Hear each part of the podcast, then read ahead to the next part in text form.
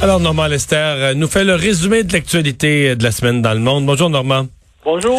Ah, évidemment, euh, en, la Chine, dont on craint un peu les représailles après que Meng Wanzhou euh, ait perdu devant le tribunal canadien hier. Oui, puis ça a eu des, euh, des conséquences. Cet après-midi même, Trump, durant sa conférence de presse, a annoncé là qu'il retirait euh, tout euh, statut particulier au niveau commercial avec avec Hong Kong et, et donc ça se fait bien sûr dans les suites de tout ça. Comme vous savez, Meng Wanzhou, eh bien, elle, elle a été déboutée devant la Cour suprême de Colombie-Britannique qui a décidé qu'elle pouvait être extradée aux États-Unis pour répondre à des accusations de fraude, des accusations à laquelle elle fait face aux États-Unis, qui sont aussi un crime au, Canada. Mais, mais, les Chinois, les Chinois croient pas du tout à, tu sais, quand Justin Trudeau dit nous on a un système de justice, puis les juges rendent leurs décisions, puis on respecte ça. Les Chinois croient rien de ça. Ben non, euh, les Chinois, bien sûr, considère que euh, le Canada est un des plus proches alliés des États-Unis et que donc euh, euh, on a collaboré avec ça. On, on, a collaboré avec les États-Unis. Maintenant, il y a plusieurs experts qui s'attendent à des représailles chinoises contre le Canada. mais d'après moi, la première cible des Chinois, ça va être malheureusement les deux Canadiens qui sont actuellement détenus en otage, disons-le, en Chine depuis décembre 2018 en représailles contre l'arrestation de Madame Meng. Hein. Euh, et, et, eux autres, probablement, qui vont, qui vont en subir euh, euh, des, des conséquences. Mais la Chine va devoir faire attention au niveau des représailles économiques parce que le déficit commercial du Canada envers la Chine est estimé à 51 milliards de dollars en 2019 l'année passée. Donc, elle a probablement beaucoup plus à perdre avec le en, en perturbant euh, euh, le commerce avec le, le, Canada. Euh, moi, je pense que ça risque de limiter donc les représailles de Pékin. Parce qu'on achète, on achète beaucoup plus des Chinois qu'on ben leur vend là. Ben oui, puis de, toute façon, donc, on, avec ce qui, avec le coronavirus, probablement, que beaucoup de pays, dont le, euh, dont euh, le Canada, on va réorienter nos échanges économiques avec l'extérieur, puis on va essayer de produire localement euh, beaucoup plus. Et ça, ça risque de nuire aussi à la Chine. Donc, c'est pour ça que, d'après moi, les Chinois vont vont hésiter là à prendre des mesures très dur contre la Chine, d'autant plus qu'ils sont empêtrés actuellement avec, bien sûr, la crise du coronavirus. Et ils sont empêtrés aussi avec les troubles à Hong Kong. Et, cet après-midi, comme je vous le disais, euh, Trump a décidé euh, euh, d'abolir tout statut privilégié pour Hong Kong en disant ben là avant c'était un, pays deux systèmes en parlant de Hong Kong il dit maintenant c'est un pays un système et pour une fois je suis je suis d'accord avec avec Trump. Maintenant, euh, pour la Chine, c'est extrêmement embêtant parce que à travers le monde, là, il y a des, il y a des, il y a des dizaines de pays qui veulent une enquête et qui veulent euh, euh, prendre des mesures contre la Chine pour assurer justement le statut particulier de Hong Kong, mais le Parti communiste chinois, lui, a décidé que dorénavant, ces lois de la sécurité nationale s'appliquaient à Hong Kong, donc la liberté de manifester, la liberté d'expression à Hong Kong, en principe, ça ne va plus exister. Maintenant, est-ce que ça va arrêter les manifs dans, dans cette ville-là?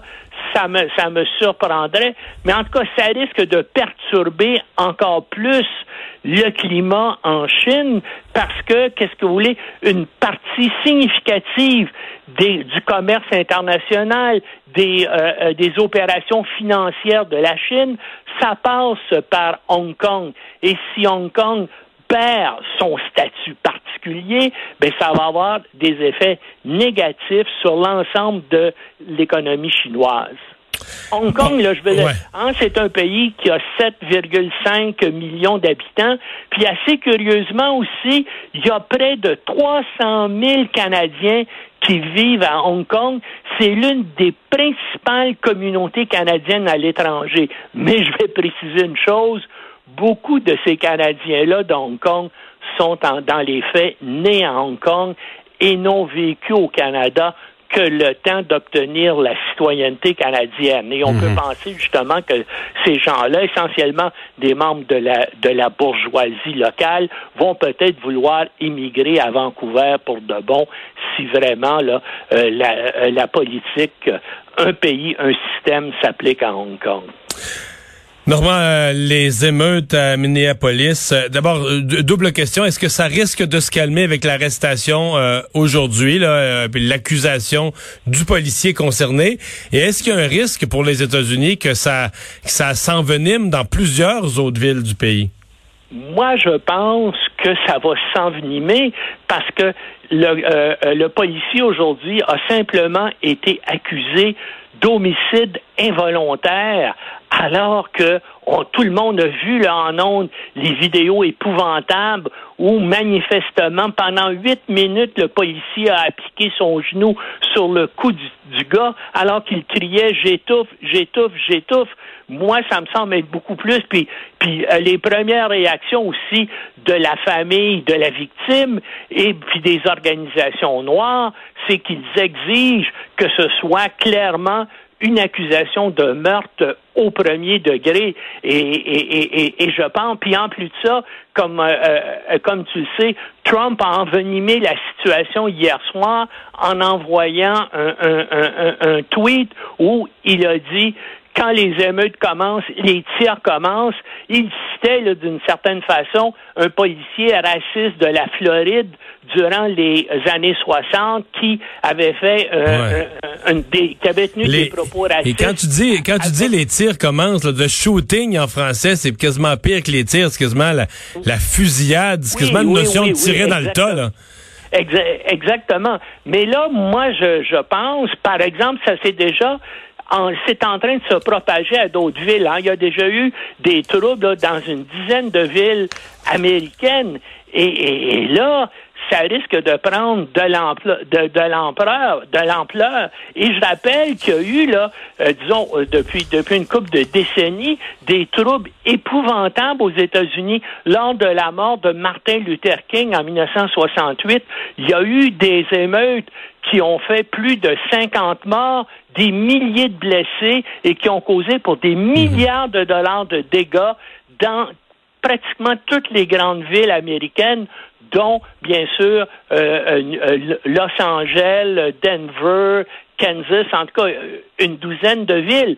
Puis il y a eu aussi puis probablement tu t'en rappelles, les émeutes de Los Angeles en 1992, qui ont aussi causé une soixantaine de morts et des milliers de, de blessés. Est-ce qu'on s'en va vers une situation aussi grave? Ben pour l'instant, c'est difficile à évaluer. Mais en tout cas, ce qui va se passer ce soir, ça risque d'être une bonne indication.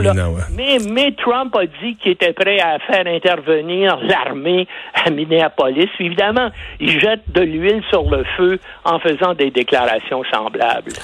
Et Normand, merci beaucoup. Bonne semaine. Bonne Au revoir, Normand Lester et son résumé de l'actualité dans le monde.